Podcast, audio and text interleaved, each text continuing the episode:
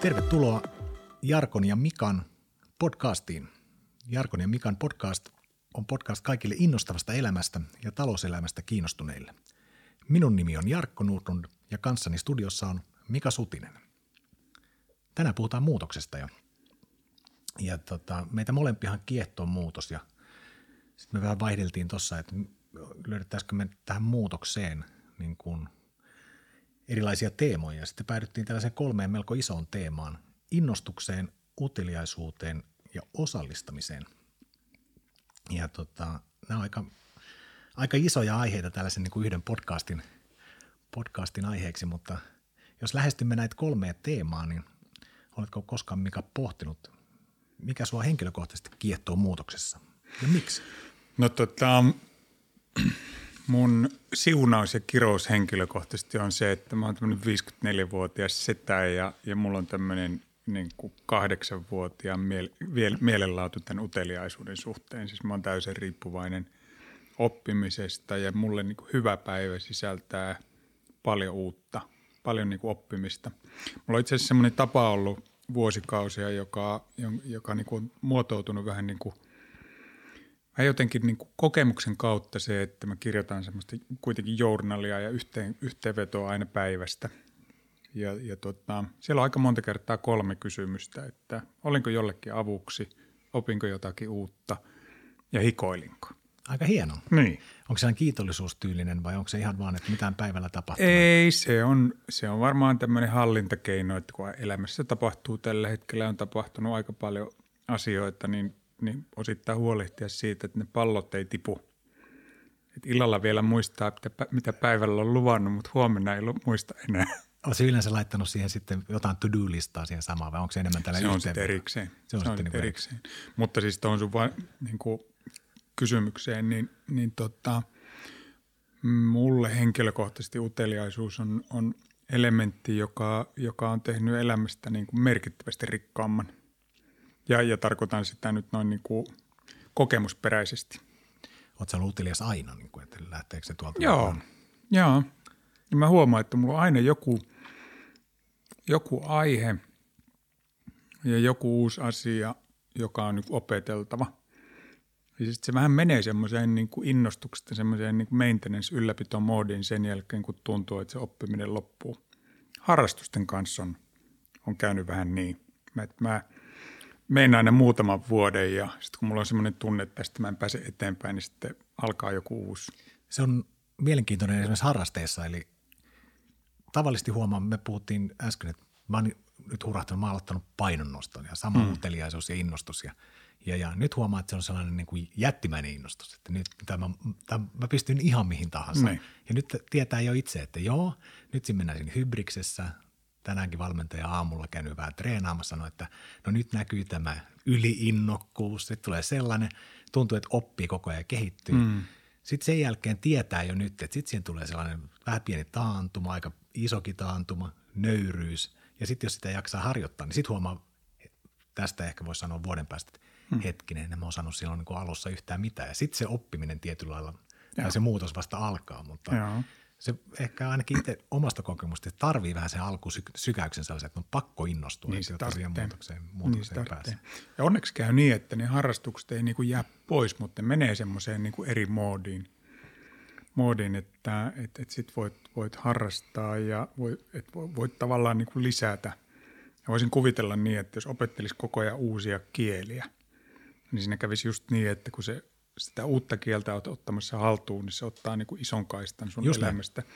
Ja sitten se on vaan siellä, ja sä käytät sitä ja voit lähteä, että se menee ikään kuin paletti. Ja sitten pitäisi oppia vähän kanssa, että ei kanssa kerää niin kuin ihan liikaa, vaan sitten osaa myös luopua niistä. Niinpä. Että, tota, se on niin kuin mielenkiintoinen.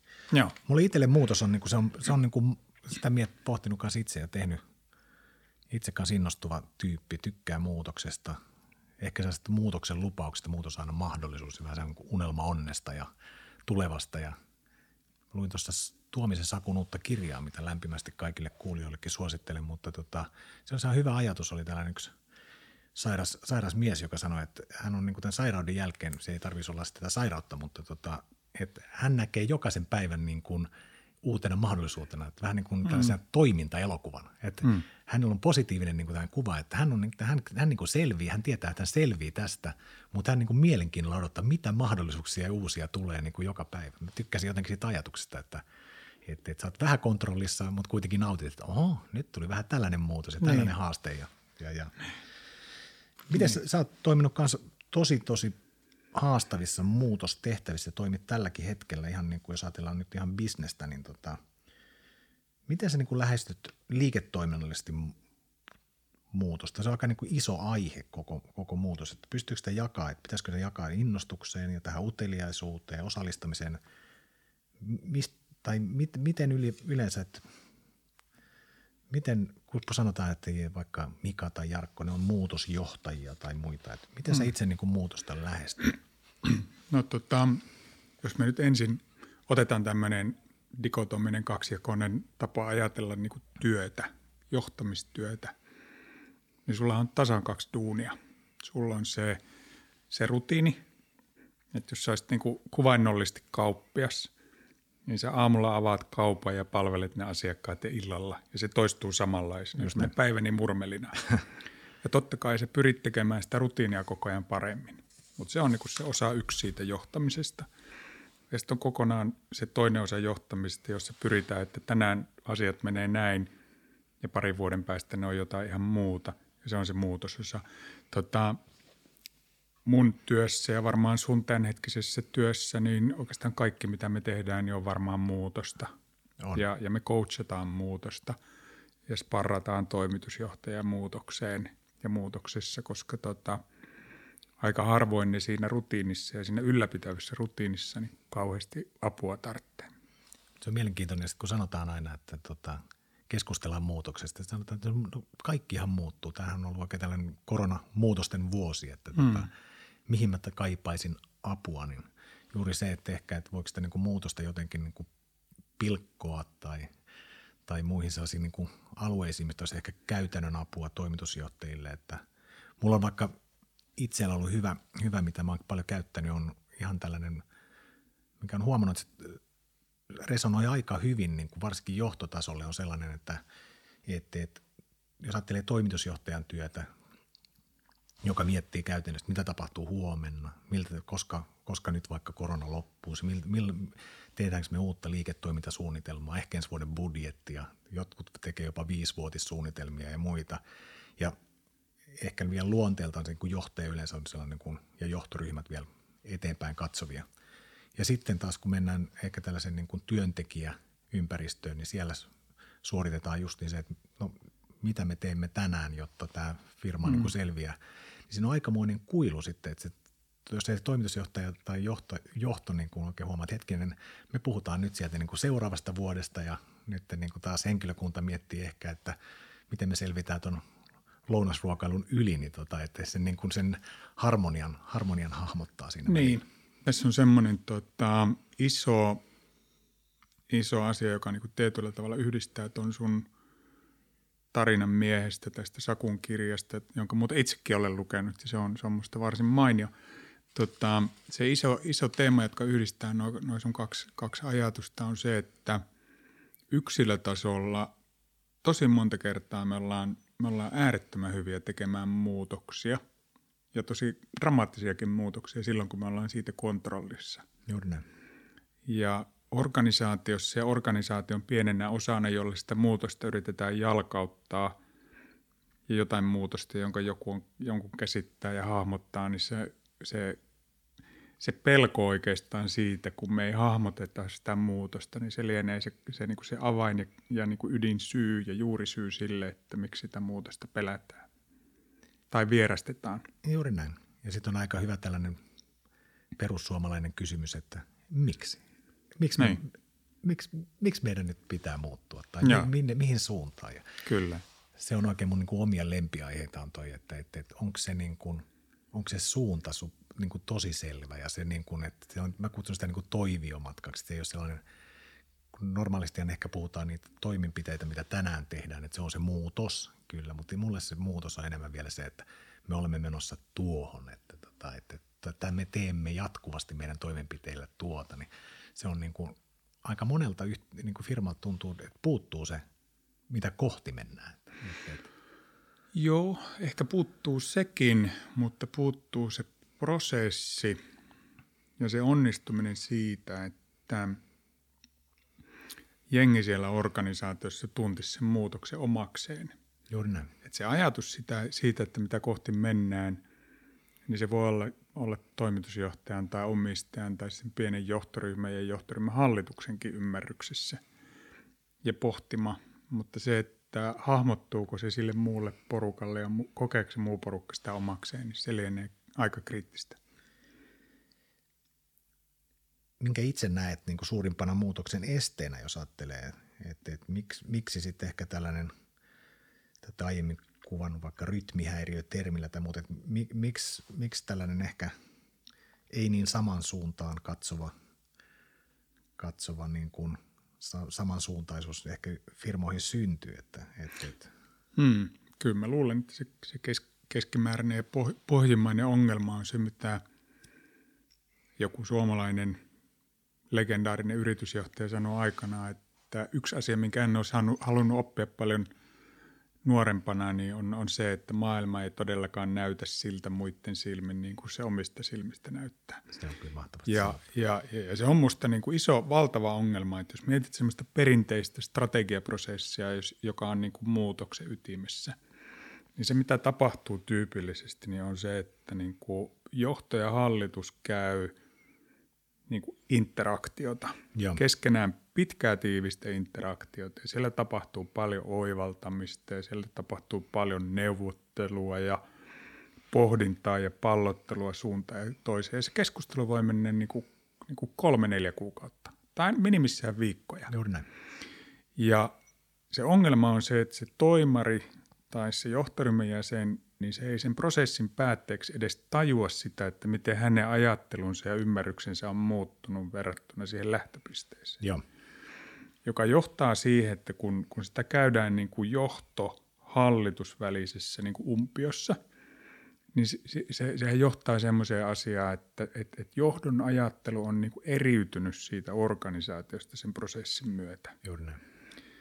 No, sitten kun me tullaan sieltä jalkauttamaan tätä muutosta niin kuin organisaatiolle, mä niin kuin, mun mielestä niin kuin tämän strategiatyön ympärille tämän jalkauttamisen termin voisi vois niin kuin jättää kokonaan pois. En, en toki tiedä, mikä se, mikä se parempi on. Niin kuin on kuullut sadettamista ja lannottamista ja, ja vaikka mitään muuta, mutta oikein mikä ei toimi.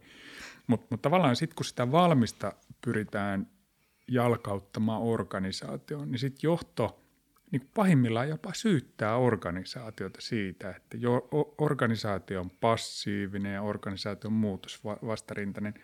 Ja niin kuin jengi ei tajua ikään kuin johdossa, että et, et, et ainut, jota kannattaa syyttää, niin on peiliä, kun se prosessi on vaan väärä. Juuri näin. Et jos mä nyt, niin kuin, jos mä nyt niin kuin, äh, otan tämmöisen banaalin esimerkin, että, että tota, se tulisi tänään kotiin – ja Anna olisi siellä kotona ja sanoisi, että, että me ollaan asuttu vuosikausia vähän tälleen ahtaasti ja, ja, ja mä nyt Jarkko löysin meille täydellisen asunnon isomman tuosta niin muutaman kilometrin päästä. Mä itse asiassa tilannut, tai mä tehnyt kaupat, tilannut sinne jo remontin, niin vaikka siinä asiallisesti olisi sulle kaikki ihan niin kuin ok, niin mä luulen, että sä et olisi kauhean sitoutunut ja se voisi kestää aika pitkään ennen kuin se kykenisit olemaan sitoutunut siihen päätökseen erinomainen, erinomainen vertaus. Ja, ja, ja sitten mua on aina sama tässä, että jos ajattelee tällaisia strategiaprosesseja tai muita, tehdään sitten tällaisen niin kuin johdon vuosikello, että me hmm. teemme vaikka marraskuussa sitten me teemme tämän meidän suunnitelman. Sinällään kelloissa, jos siinä on jotain hyvää, tämä on vähän sama kuin, niin kuin se jalkauttaminen, lannoittaminen, mutta tota, että ainakin silloin tulee käytyä jotkut asiat kyllä kerran mm. vuodessa niin läpi, mutta myös se ehkä tuo sellaisen, että oh ei, Nytten mennään kuitenkin marraskuuta, niin me ei tähän asiaan muutokseen emme puutukaan ennen ensi vuoden lokakuuta. Että miten siitä saa sen jatkuvan interaktion, että se, hmm. se on tosi iso, tosi iso niin kuin, niin. Niin kuin se on jatku, jatkuva muutos, jatkuva kehitys. Niin tämä mun mielestä koko ajatus lähtee siitä liikkeelle, että strategian pitäisi olla voimassa juuri sen aikaa tai muutosta koskevat päätös, päätökset muutenkin, niin niiden pitäisi olla voimassa vaan sen aikaa, kun ne premissit tai ne olettamukset on voimassa. Juuri näin. Mä oon käyttänyt itse tosi paljon semmoista, niin kuin, semmoista suunnistusanalogiaa tässä strategiatyössä. Että jos, jos mietit sitä, että, että, että se tapa suunnistaa, jossa on siis todella paljon samaa kuin strategiatyössä, niin on se, että sähän pysähdyt niin kuin hetkittäin lukemaan karttaa, sitten sä päätät seuraavasta välietapista. Ja ainahan pitäisi olla niin, että kun maasto ei näytä siltä, mitä sä oletit, että vastaan tulee, niin sun pitäisi pysähtyä ja katsoa sitä karttaa uudestaan. Just näin. Ja näihin niin kuin strategiatyössä ja muutoksessa pitäisi mennä, että, että sä rakennat sen muutoksen jonkun oletusten varaan, mitä tästä eteenpäin tullaan näkemään. Kyllä.